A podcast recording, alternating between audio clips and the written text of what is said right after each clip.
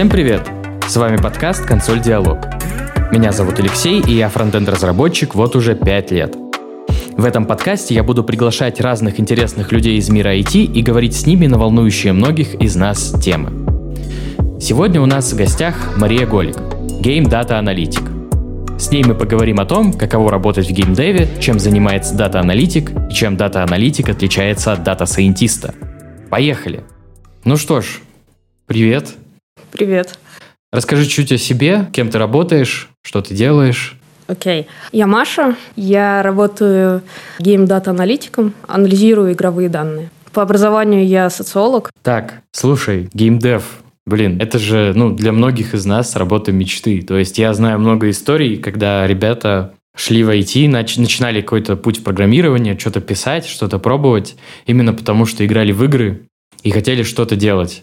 Я и сам собственно, ты так и пришел в IT. Я очень любил игру Half-Life. Всем фанатам привет. И когда мне было лет 13-14, я занимался тем, что копался в исходных кодах на C++, и ничего не понимал, но мне очень нравилось. Геймдев — это же прям круто. Ты согласна, что это прям вот какая-то, как будто какая-то маленькая детская мечта или нет? Ну, отчасти да, но не совсем, скажем так, у меня не было мечты работать в геймдеве. Угу. Я, в принципе, даже не думала о том, чтобы... Ну, серьезно не думала о том, чтобы идти в IT. Мне хотелось заняться аналитикой. До этого я работала в маркетинговых исследованиях. Ну, так получилось, что в... после известных нам событий мне пришлось искать новую работу. И мне попадались вакансии, в том числе в геймдеве. И вот одна была, которая меня очень хорошо устраивала ну и были интересные проекты. И в целом мне показалось это очень интересным. Там было в требованиях ну, такие вещи, которые я на самом деле не знала. Мне выслали тестовое, я там почитала, одну коротенькую книжку прочитала, еще что-то почитала, посмотрела, поняла, что это реально интересно. Но тут надо еще, наверное, понимать, что Game Data Analytic он часто работает не с играми типа Half-Life. Half-Life, да. Не типа там GTA, то есть это по большей части не онлайновые игры, это игры, которые у тебя вот на компе лежат, и ты в них играешь. Возможно, есть аналитики, которые занимаются этими играми, но чаще всего game data-аналитики, они занимаются free-to-play играми. Так, это... А, я, да. я просто далек от game-индустрии, к сожалению. Я тоже не знала, что это. Да-да-да. Можешь рассказать? А, фри-то-плей игры, ну, они, в общем, так и означают. Это бесплатные игры, но в них есть монетизация а. за счет того, что пользователь э, там вообще целая экономика завязана. Там есть прям реальная экономика. У игры там есть свой баланс, огромный баланс там по, по всем там фичам, по всяким ресурсам внутриигровым, бустерам и тому подобному. Это прям такая достаточно тонкая штука. Ну, по сути, вот у меня тоже был вопрос, мне кажется, он у многих возникает, как существуют бесплатные игры вообще.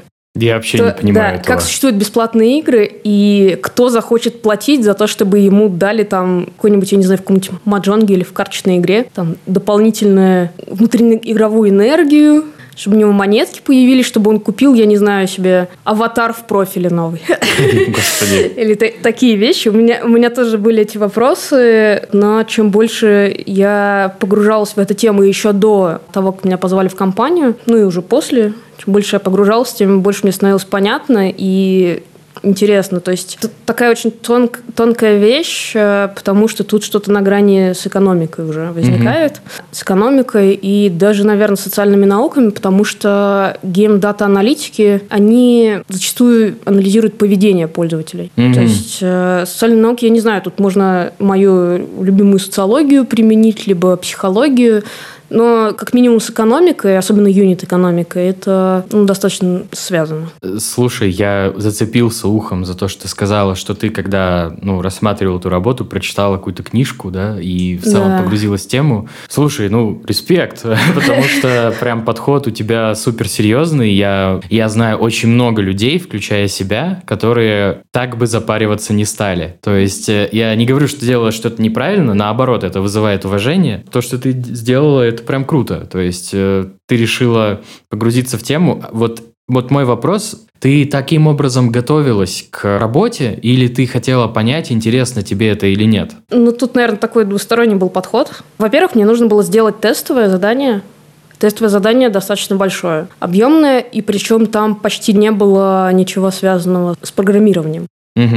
То есть там были задания, например, там, представьте ситуацию, у вас такая-то задачка, что вы будете делать? Ну, как часто угу. бывает на тестовых. Угу. Но там были прям вот такие задачи, которые нужно было содержательно разобрать, а я многих вещей вообще не понимала, и поэтому нужно было погрузиться. Я читала, там, читала книгу, какие-то порталы читала именно вот про фри-то-плей игры. Про, вернее, про анализ фри-то-плей игр, какие метрики есть. Вот. Ну и в, в том числе я старалась понять, будет ли мне вообще это интересно. Угу. Это было интересно, потому что у меня, короче, была неделя на выполнение тестового задания. Шесть дней где-то я чисто там так потихоньку читала какие-то сайты, постепенно забывала за эти шесть дней что-то.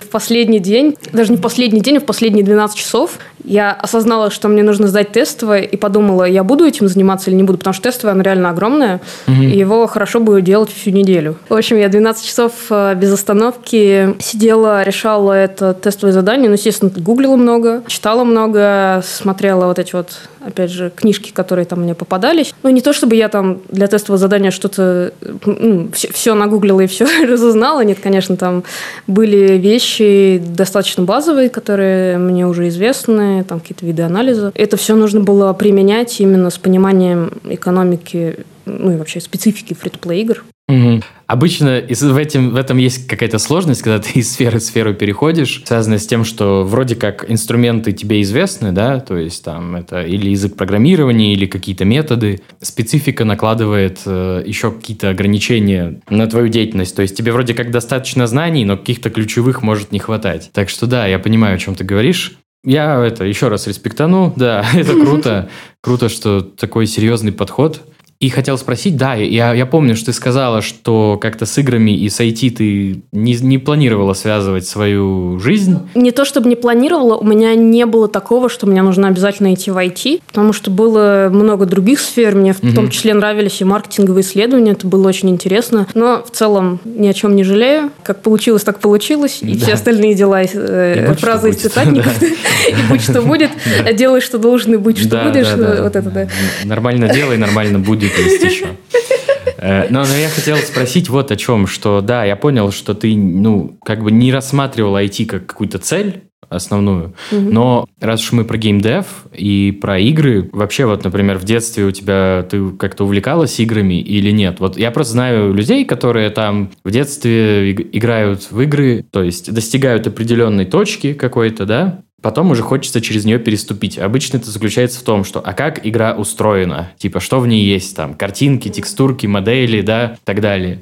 А есть люди, у которых, ну, такого желания не возникает. То есть, и это, это нормально, то есть, это неплохо, но я знаю людей, которые просто играют и все, там, кайфуют от сюжета, от графики, от каких-то кат-сцен и так далее. Я сейчас звучу как дед, наверное, потому что я Нормально. в игры уже очень давно не играл, как-то не, не складывается у меня с ними. Но вопрос вот в том, у тебя вот, например, в детстве там или уже во взрослом возрасте, какие были отношения с играми? Было ли тебе когда-то интересно понять, как они устроены, или ты просто играла, или ты не играла. Это, кстати, про вопрос про отношения с играми. Мне его задавали на собеседовании, и, по-моему, всем его задают, по крайней мере, в моей компании на собеседовании. Логично. И когда у нас при- приходит новый человек, ему э, его представляют там в канале специальном, и там обязательно пишут, э, какие у него любимые игры. Mm-hmm. Иногда, например, бывает, что человек вообще либо не играл, либо у него не, нет любимых игр мобильных или компьютерных или браузерных, короче, вот, вот из этой темы, и там пишут, типа, бадминтон, телефон, дурак, там, покер люблю играть, там, подобное.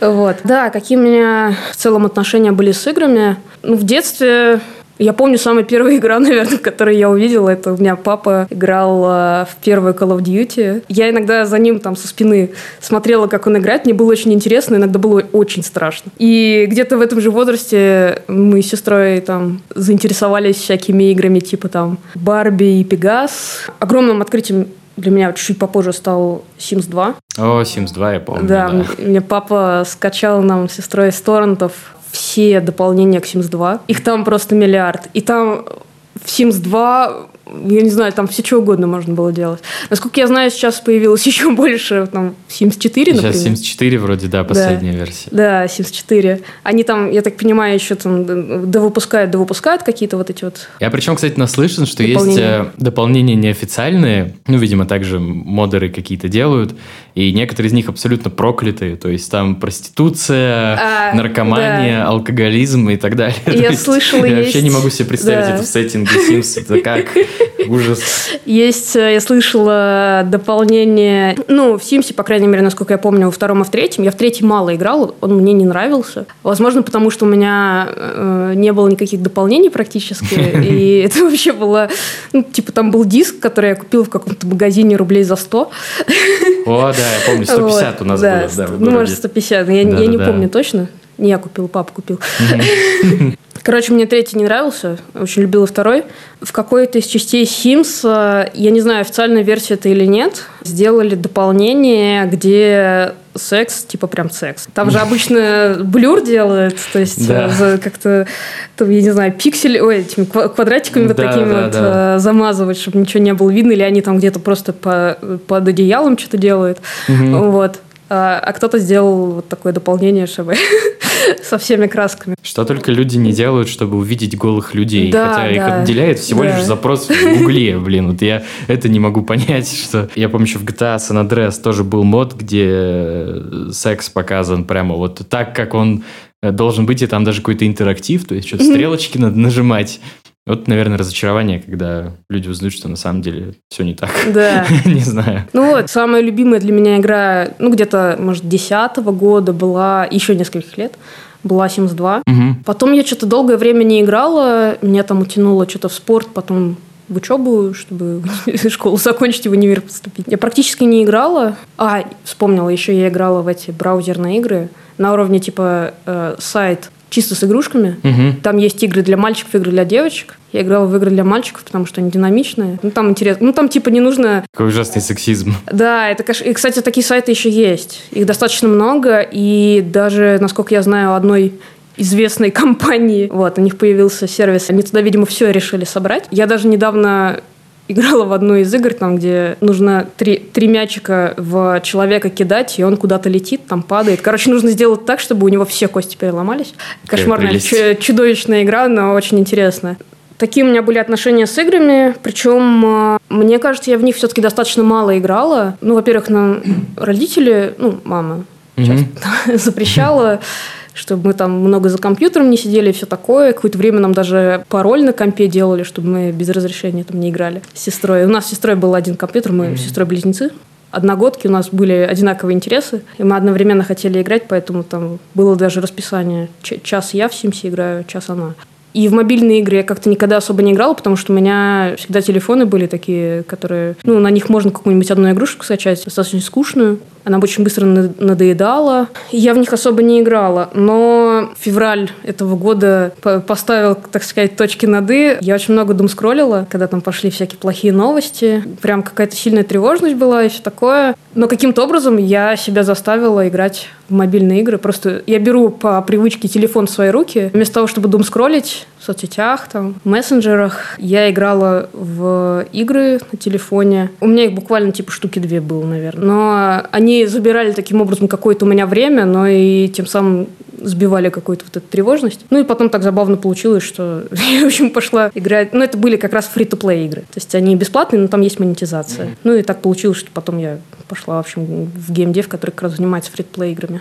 Ну, слушай, путь вполне логичный. Я хотел сказать про игры для мальчиков, игры для девочек. Вот это вообще, кстати, мне непонятно, и, и, может быть, мы эту тему с тобой затронем в следующем вопросе, но я помню, что я в детстве во что играл. Ну, первой игрой был Wolfenstein, вообще, это 3D, где даже вверх-вниз смотреть нельзя. На старом-старом компьютере отцовском там я его проходил. Но потом были там и всякие стрелялки тоже, и в том числе я играл в Sims. А еще у меня, блин, была игра, я забыл, как она называется, но там, короче, нужно было заводить щенка, растить его, кормить, гладить и дрессировать. И игра была охуенная. Мне очень нравилась. Я фанател от нее, пипец. Э, обложка у нее была вся, ну, типа диск, э, коробка, она была вся такая розовенькая, там вот это вот все. Я вообще не понимала, что, почему собака это, ну, не, не унисекс. Собака может быть у всех. А, и...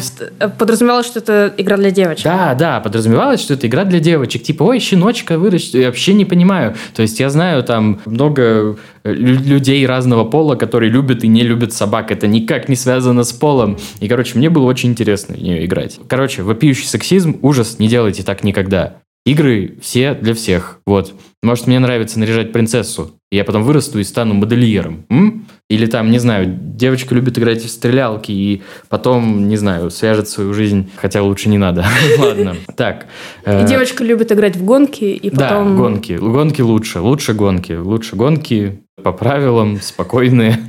Как, как надо, Формула-1 там какая-нибудь, не да. знаю, в гонках тоже не разбираюсь. Ни, ни о чем не могу сказать. На самом деле я с тобой полностью согласна. Меня это... Раньше меня, наверное, это не так сильно задевало, потому что у меня в голове были вот эти вот концепции. Да, вот это нормально для мальчиков, для девочек, но в в то же время я понимала, что я в основном, ну, типа, не, не то, что в основном всегда играю в игры для мальчиков. Закрывая эту тему первого вопроса, хочу сказать, что лучшая игра для мальчиков сейчас – это прятки. Согласна. Да. Перейдем дальше. Вопрос, как раз-таки, может быть, он связан с тем, что мы обсуждали, там, про какие-то гендерные характеристики, возраст и так далее, платежеспособность. Чем занимается data-аналитик в gamedev е? Вот ты уже чуть-чуть как будто начинала говорить на эту тему. Вот во free-to-play играх особенно интересно. То есть, что ты делаешь? Ну вот, наверное, конкретная задача-то не надо, но вот в целом, то есть, какая, какова задача data-аналитика в gamedev е? Ну, если говорить э, прям глобально, там, не разделяя на задачи все такое, следить за тем, что все нормально внутри игры, и смотреть, как изменения там, на уровне там, дизайнеры что-то внесли, программисты что-то внесли, там, писатели что-то внесли. Как это повлияло на внутренние метрики? Монетизацию, удержание, длительность э, сессии внутриигровой, там подобные вещи. Если чуть более детализировать, то, ну да, мы смотрим, во-первых, на всякие метрики, которые я как раз сказала, угу. монетизация, связаны, в основном они связаны с монетизацией и удержанием. То есть это самое важное, монетизация и удержание.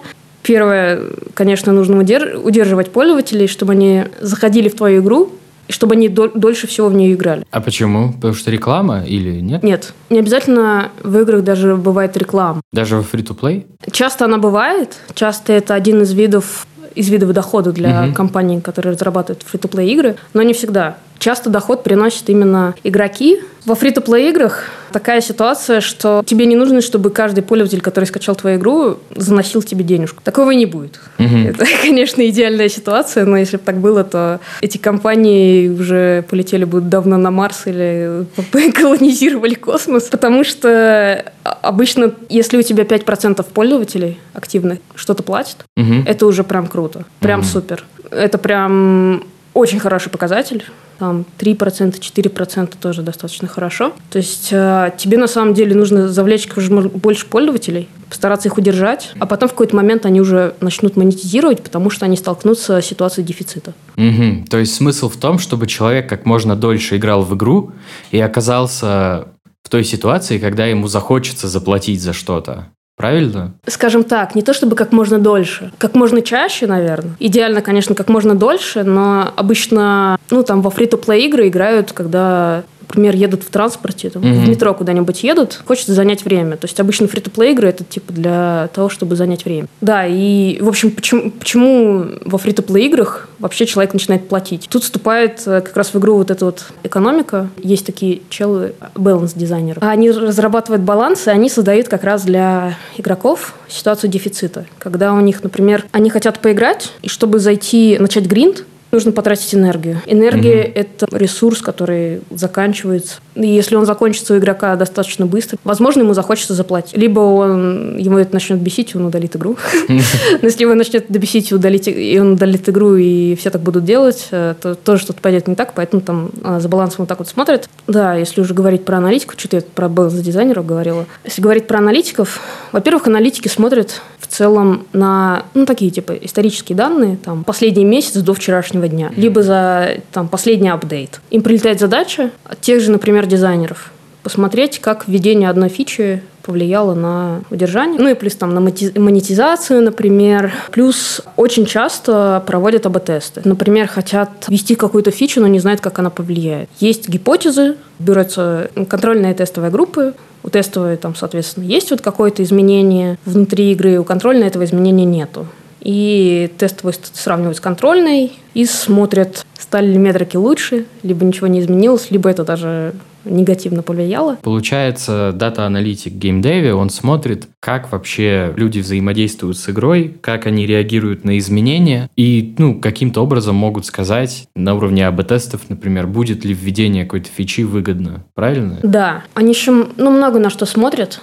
Например, Иногда бывает такое у аналитиков в геймдеве, что они в данных там, по какой-нибудь задаче находят какую-то странную аномалию. Задачу они эту закрывают, но идут разбираться дальше с этой аномалией, потому что, ну, например, те же показатели там, удержания, они как-то резко выросли или упали. Угу. И возникает вопрос, типа, раньше такого не было, а что сейчас произошло? Из-за чего это? Ну, короче, де- делаем все, чтобы игра нравилась.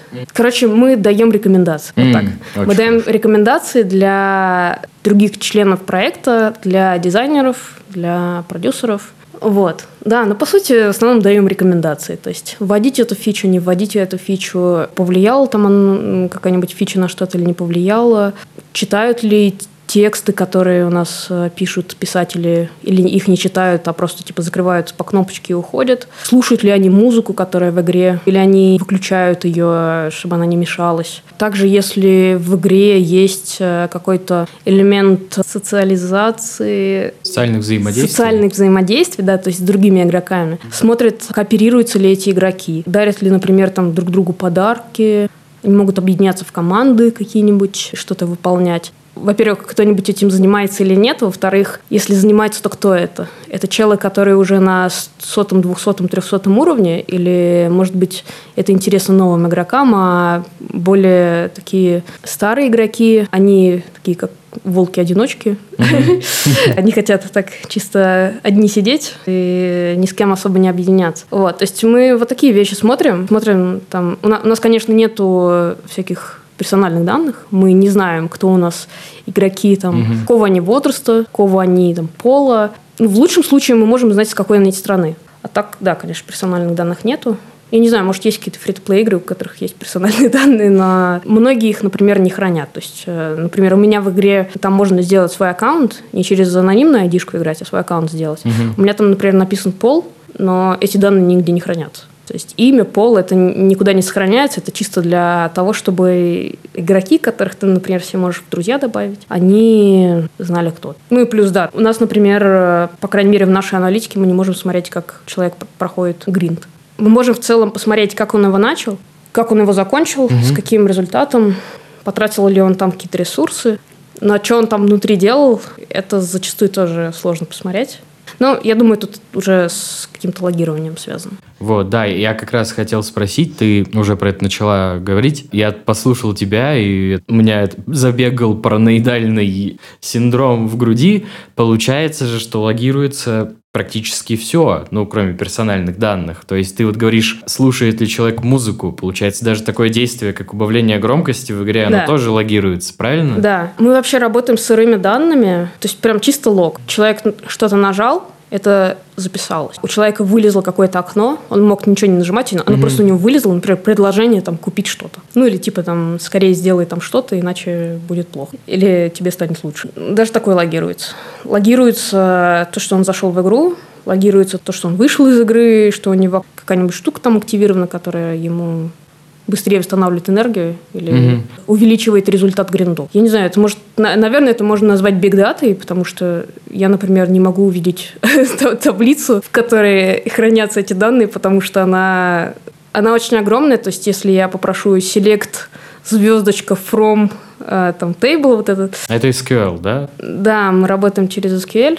Вот если я напишу select звездочка from вот эта таблица, то у меня сначала очень-очень долго будет грузиться, уйдет до хренища времени, а потом мне еще прилетит по шапке, потому что за... Ты заблокировала базу, да? Э, ну, даже не то, что заблокировала базу, это облачные хранилища, и mm-hmm. за каждый запрос там идет какая-то сумма. Например, маленький запрос, он может стоить там несколько центов, а если я пытаюсь всю базу выгрузить, это может в очень большую, в очень большую не копеечку, а уже там много долларов ну, вылиться. Да, да. То есть, да, это, наверное, можно назвать бигдатой.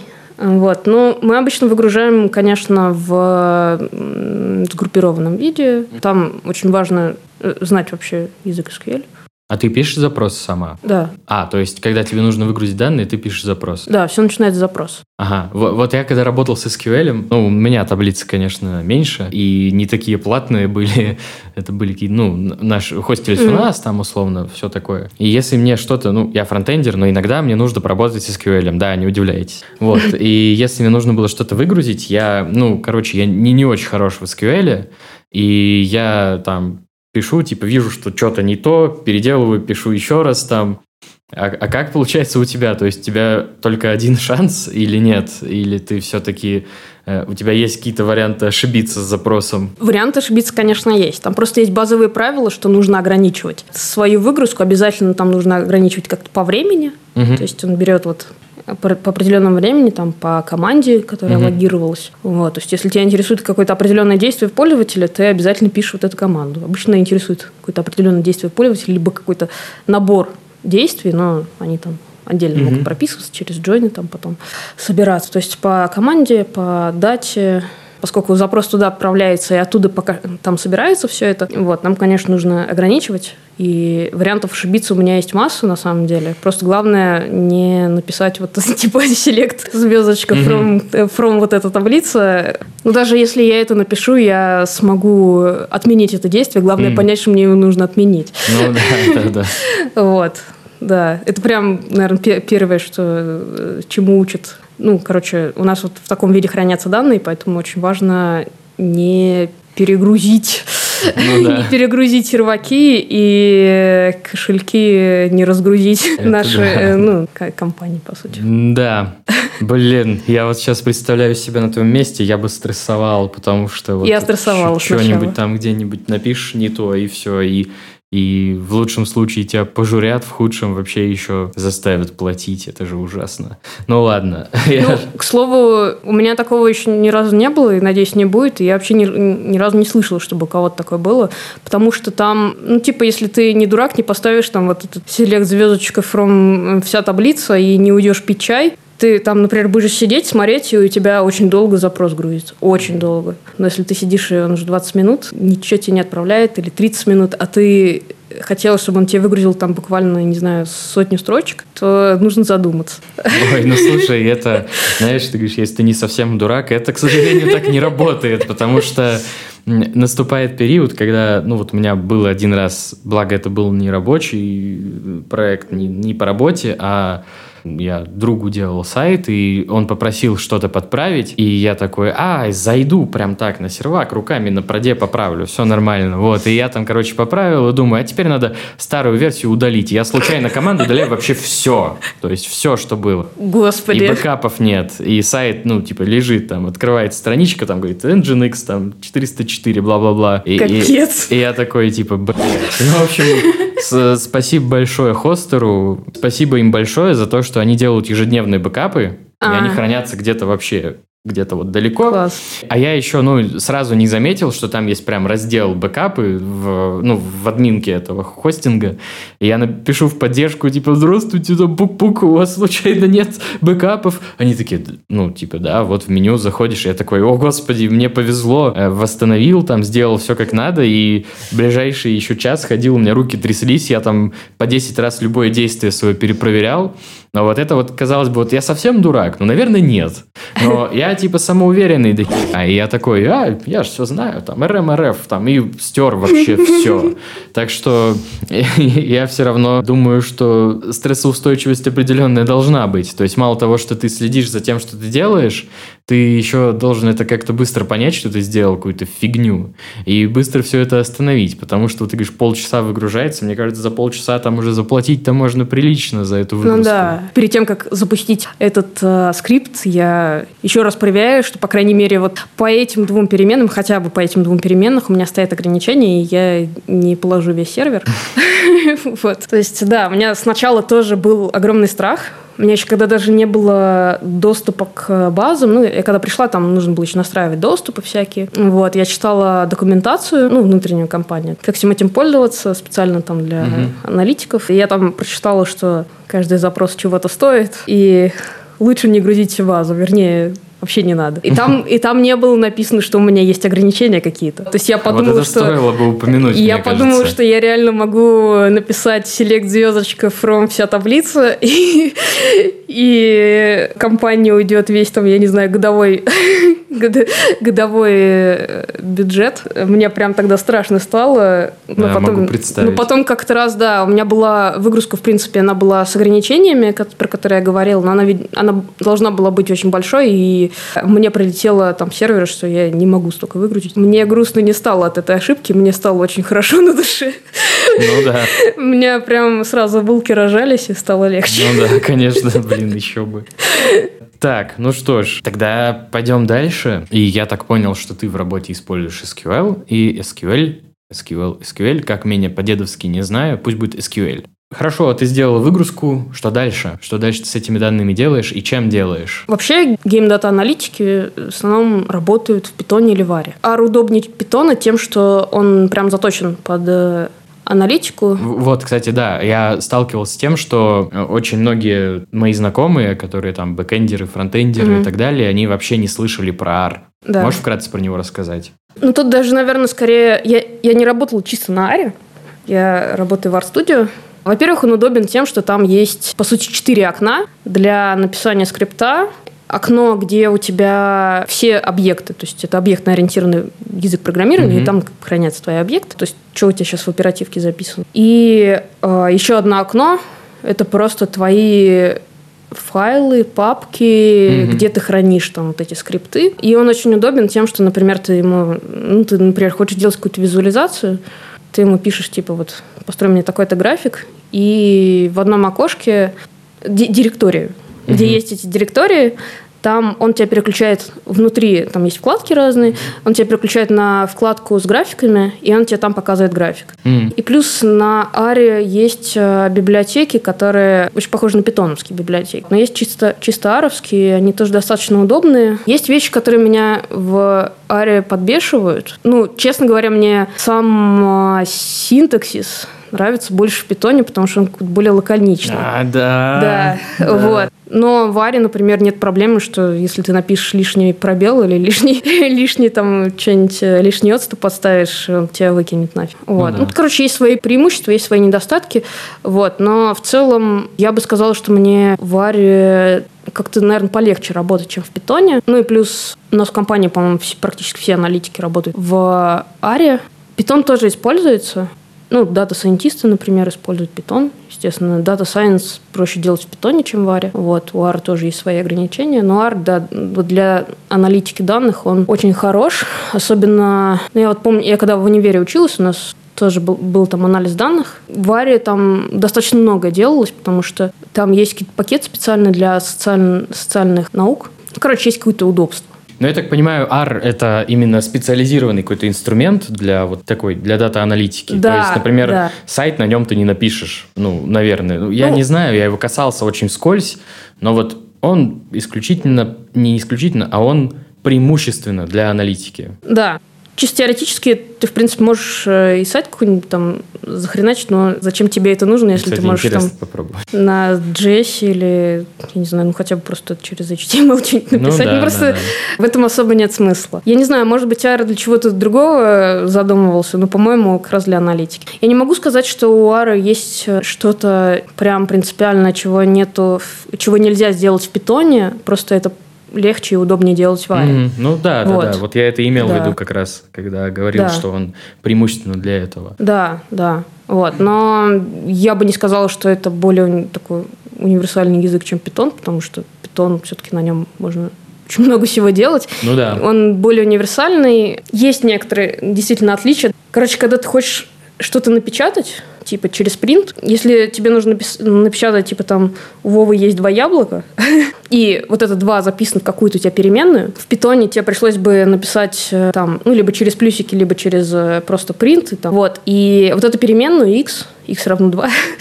вот эту переменную x тебе пришлось бы там к ней применить функцию str, угу. типа, чтобы она стала строкой. В Варе я тоже так делала, у меня ничего не ломалось, но оказалось, что это не обязательно. Я могла просто написать переменную x, он бы понял, что ты имеешь в виду, что нужно типа как строк, строку сделать, и он тебе нормально напишет двойку. Добро пожаловать вот, в мир JavaScript. А? Добро пожаловать в мир JavaScript, да.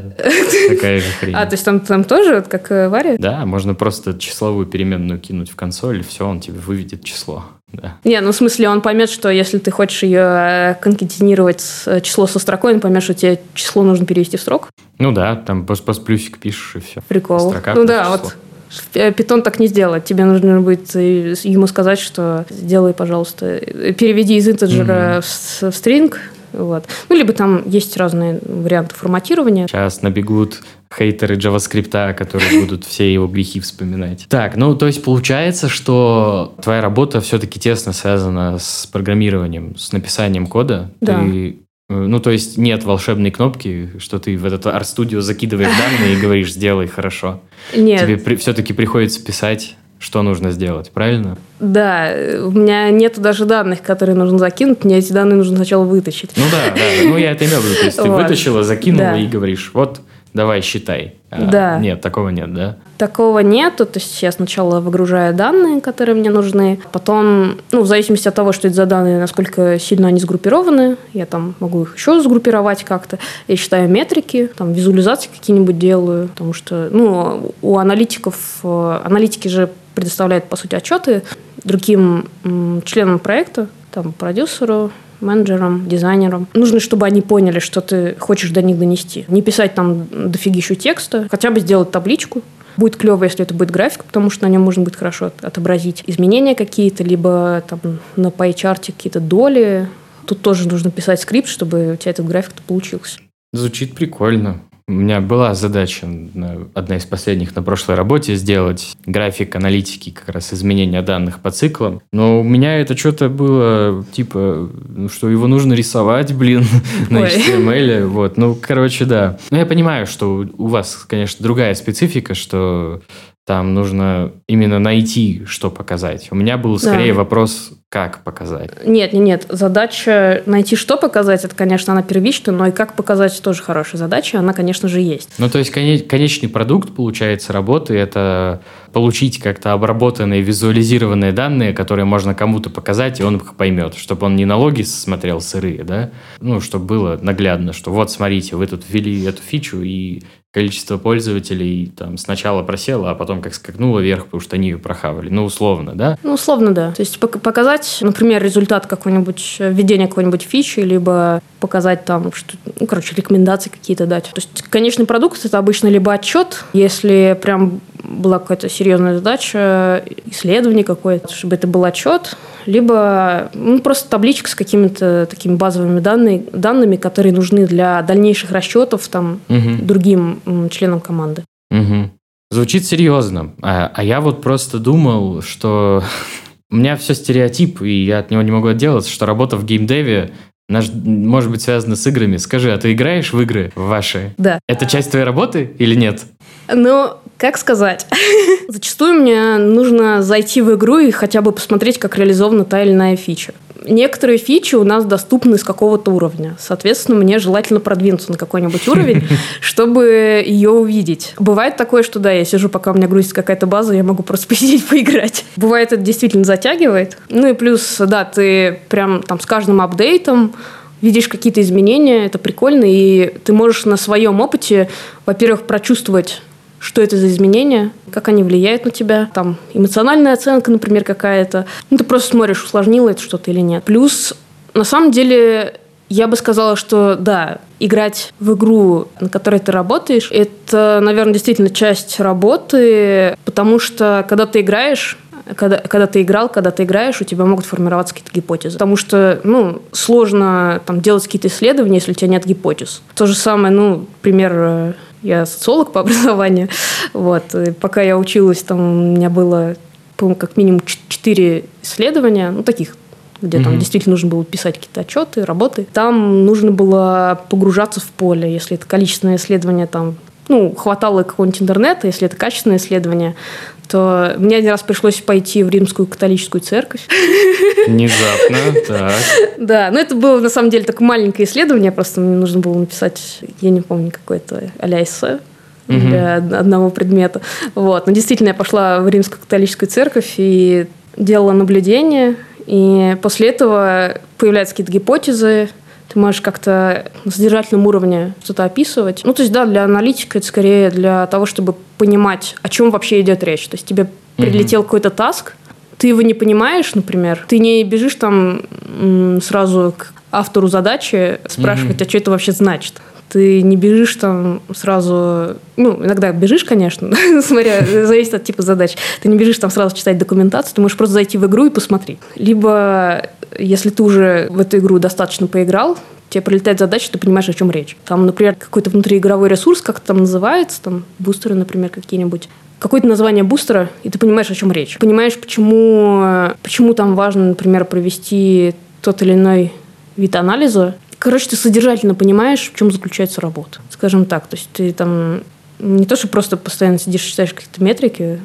Метрики – это клево, но они ну, в отрыве от содержательной части мало что значит. И в том числе, ну, даже просто когда пишешь запрос в SQL, ты, например, можешь понять, кого тебе каких игроков тебе нужно убрать, где у тебя может возникнуть какая-то проблема и тому подобные вещи. Получается, что как бы когда ты сама играешь, проигрываешь какой-то момент, ты понимаешь, какое действие имеет отношение к тому, что тебе нужно сделать, а какое нет. То есть я могу, например, играть ну ладно, я до такого уровня просветления еще не дошла, но иногда такое бывает. Я сделала какое-то действие, я понимаю, как оно залогировалось. Ну, а, вот, да. да, да, я как раз об этом и говорю. Да. да. Либо я могу как-то просто сижу, читаю задачу, уже ретроспективно понимаю, в какой момент происходит то или иное действие, которое логируется, с которым мне как раз сейчас нужно работать. То есть это для понимания данных, для понимания задачи, вообще для понимания там проблем, которые могут возникать у проекта. Ну, таких вещей вот просто угу. содержать. Господи, сколько раз я повторил слово содержательный.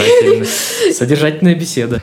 Так, э, хорошо, значит, в рабочее время, значит, в игры ты играешь. И тогда вопрос такой, бывает ли, что тебя прям затягивает? И если да, то как взять себя в руки и понять, что вот сейчас надо остановиться и работать? Во-первых, прикол фри-то-плей игр в, в том, что ты не сможешь играть бесконечно. По крайней мере, тех игр, которые хотят монетизироваться, потому что у тебя есть дефицит. Где? У тебя разве нет привилегий э, сотрудника? Нет, я играю через обычный аккаунт. У нас, конечно же, есть тестовые аккаунты, но они есть у тестировщиков. Плюс я могу там, например, скачать build какой-нибудь, но это неинтересно. Вот, я играю просто в актуальную версию игры, которую я скачала из э, store а. У меня там все то же самое, что и у обычного игрока. И это даже, ну, это тоже важный момент, потому что я не тестировщик, я аналитик, и мне нужно понимать, как себя чувствуют обычные игроки. Да, про затягивать, не затягивать. У меня возникает ситуация дефицита, как и у всех игроков, собственно, у меня нет привилегий в этом плане. Как обычно, ну, не все, конечно, далеко не все, к сожалению, игроки справляются с ситуацией дефицита, они закидывают деньги. Платят, да. Платят. Но тут уже встает такой принципиальный момент. Если я буду монетизировать, я типа буду монетизировать э, себя. саму себя. Да. Вот, поэтому, да, я не, не плачу за внутриигровые ресурсы угу. э, вот этой хардой. То есть, э, ну, есть soft currency, есть hard currency. Hard currency это типа э, настоящие то, деньги. Что, э, то, что куплено за настоящие деньги, да. А soft currency? Soft currency это внутри там монетки какие-нибудь. А. Обычно бывает в играх монеты, например, и более такая премиальная валюта, она обычно там в виде каких-нибудь камешков, какие-нибудь блестящие штучки. Там. Ну, то есть что-то, что внутриигровое не имеет отношения к настоящим Да, да, да. То есть э, ты, например, ну, не знаю, может, бывает, конечно, игры, где ты можешь это вывести, но обычно нет. То есть э, soft currency ты зарабатываешь внутри игры. За выполнение каких-нибудь заданий, за еще что-нибудь тебе дается награда. Часто дается награда за то, что ты просто зашел в игру очередной день. вот. То есть, ну да, это метод такой поощрения, чтобы удерживать тебя. То есть это внутриигровая валюта, которую ты заработаешь внутри игры. А харда, она ты закинул деньги, чтобы что-то получить внутри игры. Это не работает обычно в обратную сторону. То есть ты свой, то, что заработал внутри игры, ты не выведешь, если это не покер какой-нибудь. Ну да, знаю. логично, потому что это уж как-то совсем невыгодно, что ты насобирал в игре камушков и вывел настоящие деньги. Ну вот, ну то есть прям сильно затянуться, затянуться сложно, потому что у тебя заканчивается энергия, и ты дальше не можешь играть. Тебе приходится либо ждать, пока у тебя восстановится энергия, либо бежать платить, но я не плачу плачу за это, поэтому я просто выхожу из игры и работаю. Ну, у меня во время работы прям, ну, редко такое бывает, что меня затягивает там больше, чем на 20 минут. Ну, такое может быть, если только, я не знаю, у меня база какая-нибудь очень долго грузится, либо я... Бывает такое, что я пишу скрипт, SQL, отправляю его грузиться.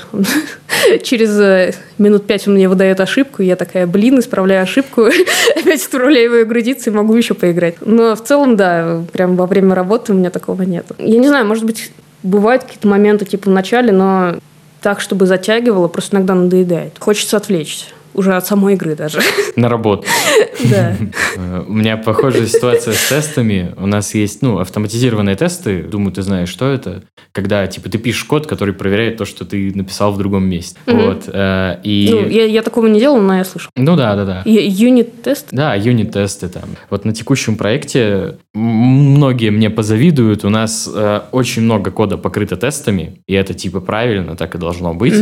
В таких проектах больших. Но и это накладывает определенные ограничения, что, например, перед тем, как э, свой код отправить, ну, запушить, да, то есть отправить там в, в, на сервер, желательно эти тесты прогнать, что ты ничего своими изменениями не поломал. В итоге там есть три этапа тестирования, и суммарно все они, ну, на моем ноутбуке занимают где-то, ну, минут шесть, наверное. И ты там три команды запускаешь, и вот, ну, так как я не в геймдеве, у меня это время для дум-скроллинга реальные. То есть, а, а, а что, у меня тесты идут. Ну, я же должен протестировать, ну и серьезно.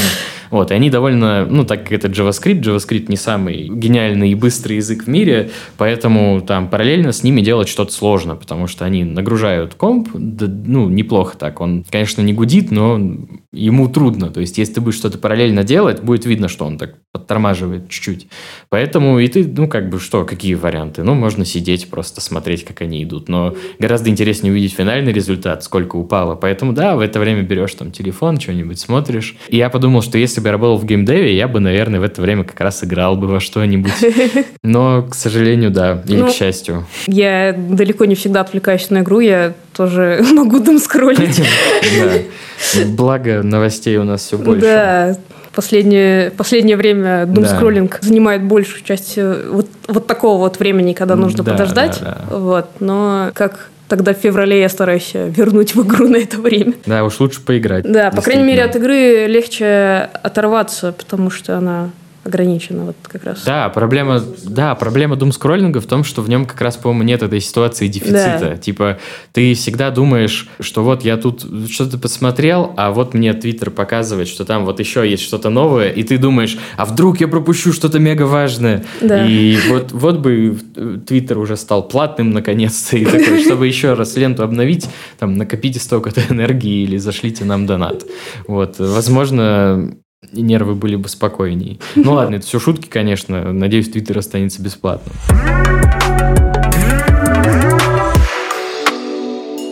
Я вот что еще хотел спросить у тебя. Ну, все равно это звучит жутко интересно. Я предположу, что у тебя есть вот это чувство классное, когда ты что-то проанализировала, к тебе прислушались и сделали так, как говорят данные, и ты понимаешь, что ты там, ну, в какой-то степени улучшила пользовательский опыт или там принесла прибыль. То есть это же круто. И мне вот интересно, я думаю, многим слушателям тоже будет интересно, а сложно вообще стать дата-аналитиком в геймдеве, либо вообще, что для этого нужно? Вот, наверное, так я сформулирую. Ну, тут, наверное, блин, на самом деле есть дата-аналитики, которые даже не программируют. То есть, э, так, интересно. Да, не знаю, я с таким не сталкивалась. вот. Часто три столпа, угу. на которых все стоит. Это знание математической статистики, И, ну, обычно в купе с ней идет теория вероятности. То есть тервер и мастат. Ну, я в пролете, вот. так, продолжаем. Да, это первый. Второй SQL. И третий какой-нибудь язык программирования типа Python или R. Угу. Обычно вот либо Python, либо R этого достаточно. Там, в принципе, с R на Python можно перейти, с Python на R тоже можно перейти. Ну, по моему опыту, чисто дата-аналитики часто в вакансиях пишут в требованиях еще какие-нибудь BI-системы, это... BI – это типа, Business Intelligence, то, что Типа называется. того, да. Часто там для BI-систем нужно на них раб- уметь работать, потому что там вроде как нужно программировать. По-моему, не везде нужно прям программировать, можно там как-то через интерфейс работать. Программирование просто с помощью него все идет... Будет б- плюсом. Да, как бы будет плюсом, идет быстрее. Ну, это программирование именно внутри вот этих программ. Uh-huh. То есть э, знаете, как там код пишется и все такое. Это часто нужно для дата-аналитиков в целом, но ну, у меня, например, такого требования не было. Мне кажется, если ты умеешь работать с кодом, знаешь там какие-то виды визуализации, в принципе, в Power BI, ну, хотя бы на каком-то базовом уровне вникнуть не так уж и сложно. Ну да, вот э, в основном три, три вот эти столпа классические. Это Mostat и Terver. Это SQL, и либо Python. Есть разные всякие модификации, но вот это основное. А насколько глубоко нужно знать вот это Mostat и Terver? То есть ты должен прям быть ну, условно, если, если ты их изучал в универе, у тебя по ним должна быть там твердая пятерка, или, или достаточно просто, ну, понимать, что есть такие вещи, понимать, что там есть. И, короче, я очень криво сформулировал вопрос, потому что я все-таки их не знаю. Я фронтендер, простите меня. Я, я знаю, как кнопки красить, мне, мне достаточно.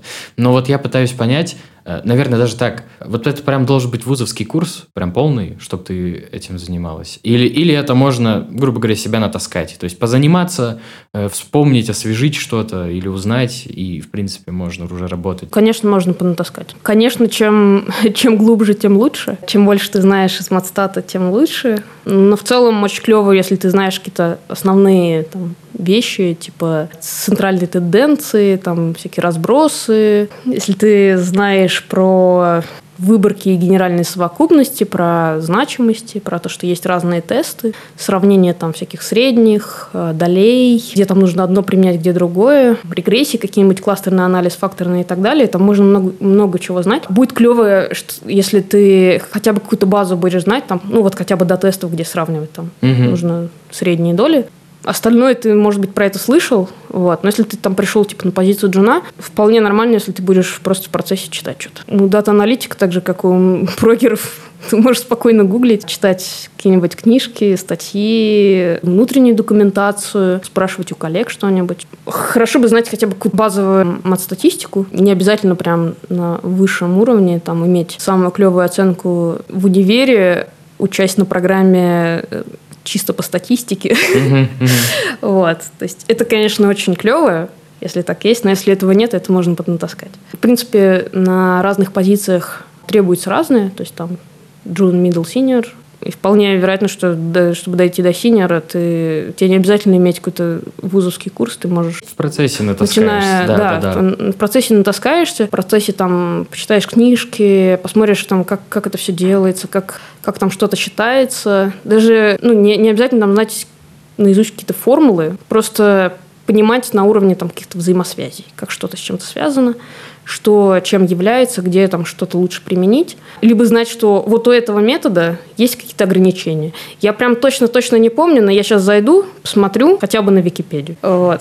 зайду, посмотрю, может, у кого-то еще уточню и смогу это использовать. Вот. И так вот через опыт, через опыт оно, ну, все это запоминается. Ну, как и везде. И это, кстати, очень хорошая да. мысль, что ты в процессе учишься. Вот уже не первый раз сталкиваюсь с людьми, которые там обучаются, ну, вот там, фронтенду или чему-то еще, питону. И я заметил, что у многих людей есть ощущение, что когда ты вот пришел на джуновскую позицию, ты типа джун, и проходит год, а ты все еще джун. И в их понимании там, ну, не знаю, я стану middle ом, когда мне скажут. Типа, знаешь, вот когда мне скажут, теперь ты middle, вот теперь я middle. Нет, типа, смысл в том, что ты живешь, делаешь работу, делаешь дела, и сам не, не замечаешь, как ты начинаешь узнавать много нового, и уже как много ты знаешь. То есть для меня в свое время стало открытием, что меня там что-то коллега спросил какую-то ерунду, а я ему ответил, и я такой, ого, оно у меня вот тут оказывается, фига себе. Ты еще сказала про просмотр вакансий, это было супер мельком, но на этом тоже хотел бы остановиться. А вообще, Насколько это востребовано? Просто для меня звучит как что-то вот прям must-have в бизнесе. То есть анализировать там то, как твои клиенты взаимодействуют с твоим продуктом и как влияет его доработки или какие-то недоработки на то, сколько ты денег получаешь, звучит как просто вещь, за которую я, как гипотетический владелец компании, был бы готов платить. И был бы готов иметь отряд вот таких ребят у себя. Насколько много вакансий сейчас на это дело? Ну, прям аналитики в геймдеве. На самом деле мне, кстати, попадалось не так уж и мало. Я, например, там смотрела 10 вакансий, из них, ну, штуки 4 хотя бы они были из геймдева. Вот. Вроде как это стало популярнее сейчас. Я, к сожалению, до вот этого весеннего опыта поиска работы я вообще даже особо не думала, что в геймдеве есть аналитик. Но я предполагала, что аналитики есть как бы во многих компаниях. Но что-то я про геймдев вообще особо не думала. Для меня IT это вот IT. Ну, геймдев вроде туда входит. Но я как-то на геймдев особо даже никогда особо не смотрела. А тут я посмотрела, и действительно там ну, нужны аналитики, но причем разные аналитики на самом деле. В геймдеве не только те, которые занимаются вот этими данными, ну, вот этими сырыми логами. Есть те же маркетинговые аналитики, они тоже нужны в геймдеве. Есть HR-аналитики. Логично. Но они уже, конечно, не с играми, связаны. Есть э, дата-сайентисты. Но они... Куда уж без них. Куда уж без них. Да, куда уж без них. Вот. Они немножко другую работу выполняют. У них, конечно, тоже другие требования. Вот. Ну, да, вот есть вот это различие, что есть э, маркетинговые аналитики, есть game data аналитики. Они могут быть все в одной геймдев-компании, вот, но они, по сути, занимаются разными вещами. Ну и вакансии тоже, соответственно, есть, э, где нужно знать вот что-то про free-to-play игры, а есть, где нужно знать какие-то основные метрики, метрики маркетинговые. Вот, но в целом, да, мне попадались из геймдева такое ощущение, что game data аналитик, ну вот это профессия, ненавижу слово профессия, вот эта роль, Угу. А, она стала, наверное, популярней. По крайней мере, я читала какую-то статью на Хабре, и там угу. было написано, она была написана год или два назад. типа, эта профессия становится все более популярной. Но в целом, да, такие вакансии есть. Это достаточно интересно. Ну да. Э, и, кстати, вот ты вроде начала об этом говорить, хочу развернуть. А чем работа дата-аналитика отличается от дата-сайентиста? У нас вот был в гостях дата-сайентист, в нем мы вроде разобрались. Теперь интересно понять разницу с твоей точки зрения. Что он говорил по поводу различий? А, а тему различий, по-моему, мы не затрагивали. Вот, поэтому интересно сейчас твое, твое видение услышать. Видение услышать. Класс. Да, это, скажу так, это не самый тривиальный вопрос, вообще не тривиальный вопрос. Это как спросить человека, что такое биг дата. Угу. Есть куча определений раз. И ну, там... Это твой взгляд. Да, есть я, да, ну... да, да. Ну, я в целом про угу. вот этот вопрос различий могу сказать, что иногда бывает, что дата-сайентиста могут, могут называть дата-аналитиком, дата-аналитик дата-сайентистом. Как я это вижу? Ну, во-первых, ну, дата-сайенс – это очень широкое название, наверное, даже для угу. профессии. То есть, скорее, Data Science может себя включать дата-аналитику. Ну, типа Data Science это как над царство, да, как да, биологии, да? Да, да. Угу. Часто по Data Science понимают просто машинное обучение, Угу. Но обычно все-таки есть принципиальная разница между дата-аналитиком и дата-сайентистом. Во-первых, это то, на что ты ориентирован. Дата-аналитик ориентирован на такую рет- ретроспективу что было. Даже если это было вчера. Вчерашние данные выгружаешь, но это все равно было в прошлом. Просто смотришь какие-то изменения. Это скорее дата-аналитики скорее имеют дело с описанием того, что уже произошло. Они, ну, дата-аналитики у них бывает такое, что они могут писать какие-то модели, которые близки к э, Data Science, уже к машинному обучению.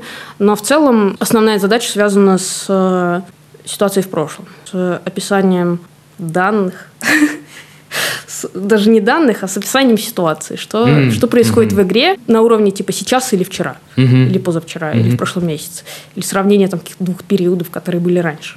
Дата-сайентисты, они скорее пишут модели для будущего. То есть они, они могут их, например, обучать, тестировать на каких-то прошлых данных, но они пишут модель, программку какую-нибудь, которая в будущем что-то будет делать. Например, э, они могут писать модель для выявления определенного типа пользователя, и ему там показывать какое-то ну, предложение, например, или выявлять читеров. Ну да, во-первых, принципиальное различие вот э, в том, с какой ситуацией ты имеешь дело. Дата-аналитик скорее с ситуации прошлого, дата-сайентист скорее с ситуации будущего. Слушай, очень хорошее объяснение. Вот на самом деле у меня прям пазл сложился. Получается, что дата-аналитик, он ну, условно смотрит на поведение там, пользователей в прошедшем периоде и говорит, вот тут произошло то-то, потому что так-то. Mm-hmm. А дата-сайентист, он, ну, может те же данные, в принципе, взять, обучить какую-то модель и предсказать, что будет mm-hmm. э, дальше. Или вот мне очень понравился аргумент про выявление читеров. То есть вы можете, вы условно дата-аналитики говорят, что ага, вот тут так-то происходит, скорее всего он читерит. И на основе этого дата-сайентист может там построить какой-то анализатор поведения, да, который скажет, а ну-ка выключи читы. Ну, я очень упрощаю, mm-hmm. конечно, сейчас, но вот у меня это так сложилось. Я правильно понял приблизительно? Я бы сказал, что да. Mm-hmm. Тут есть еще такой момент. Дата-аналитик тоже может, в принципе, модели строить, предсказывать что-то, с временными рядами работать, например. Обычно временные ряды основаны на все-таки исторических, исторических данных, и mm-hmm. дата-аналитик предсказывает что-то на основе исторических данных. Дата-сайентисты, насколько я понимаю, они тоже могут использовать исторические данные, но у них вроде есть какие-то еще собственные симуляции. То есть не обязательно это данные вообще, которые там были типа за последний апдейт, за последний год. Они могут и генерить как-то данные.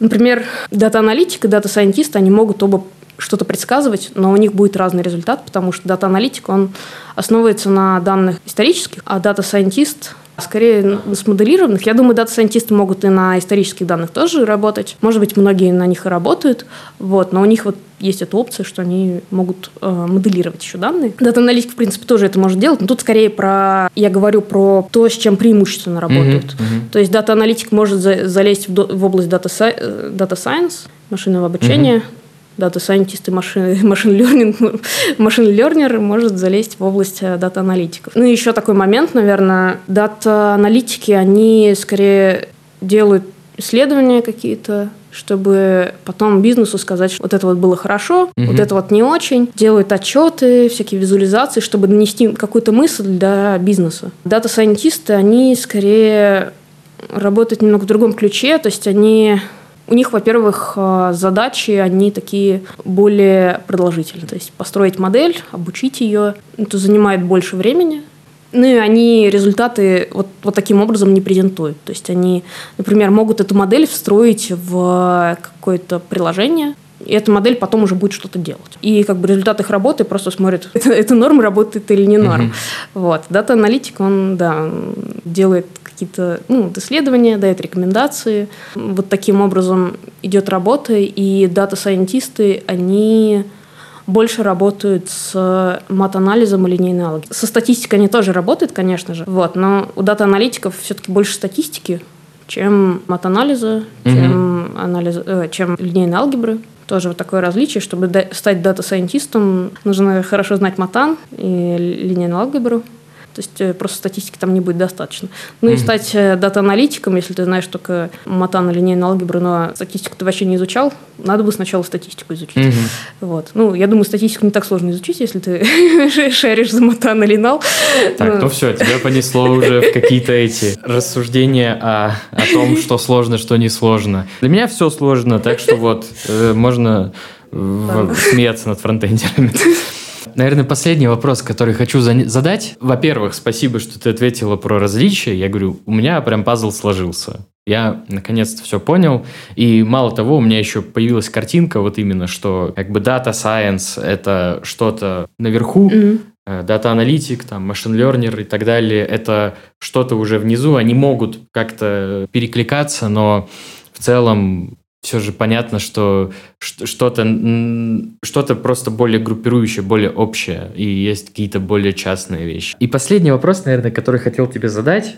Вот чтобы прийти в геймдев, дата-аналитиком там, или разработчиком, или, в принципе, хоть HR-аналитиком, но, конечно, прежде всего с твоей точки зрения, с точки зрения дата-аналитика, надо ли любить игры? Вот я просто давно для себя понял, что я игры не люблю. То есть я вот Расскажу историю. Я в начале лета был на стажировке в другом городе, на онбординге вернее. Достаточно долгий период, вдали там от друзей и семьи. Один, и как-то было грустненько временами, и я думал, вот я сейчас скачаю себе одну из игр, которые я в детстве проходил, и прохожу ее вечерами. И я скачал, из-за того, что, блин, у меня Mac, она ни хрена на нем не завелась, и я просто разозлился еще больше, и подумал, да идите вы все в жопу, я не буду э, ничего даже думать, как ее тут запустить, потому что это неинтересно, и пошел там сериал смотреть. Вот. Надо ли любить игры? Или не обязательно, на твой взгляд? Ну, конечно, это не обязательно. Хорошо бы любить игры, ну, тут тоже главное не переборщить. Если ты пришел работать в геймдев-компанию, которая выпускает твою любимую игру, и ты можешь как-то так сильно увлечься, что уже потеряешь какую-то... Ну, во-первых, объективность. Во-вторых, ты просто можешь тратить кучу времени, рабочего времени на игру. Это, конечно, тоже не очень хорошая ситуация. Не обязательно любить, обожать игры. Там есть свои плюсы и минусы. Если ты как-то умеренно любишь игры, то есть, возможно, ты в них даже особо не играешь. Но тебе могут сказать, типа, ну, там, попробуй поиграть в эту игру, ты поиграешь, тебе, может, она понравится.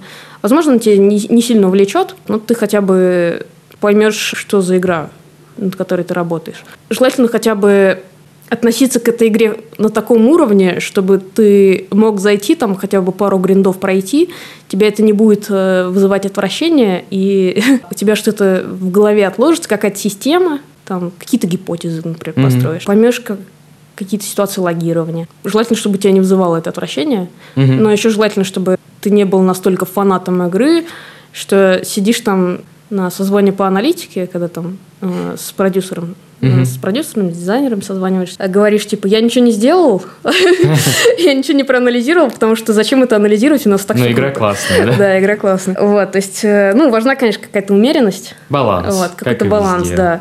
То есть, э, не обязательно вообще обожать, любить игры. Достаточно хотя бы, чтобы ты мог зайти в игру, поиграть, что-то понять, и все.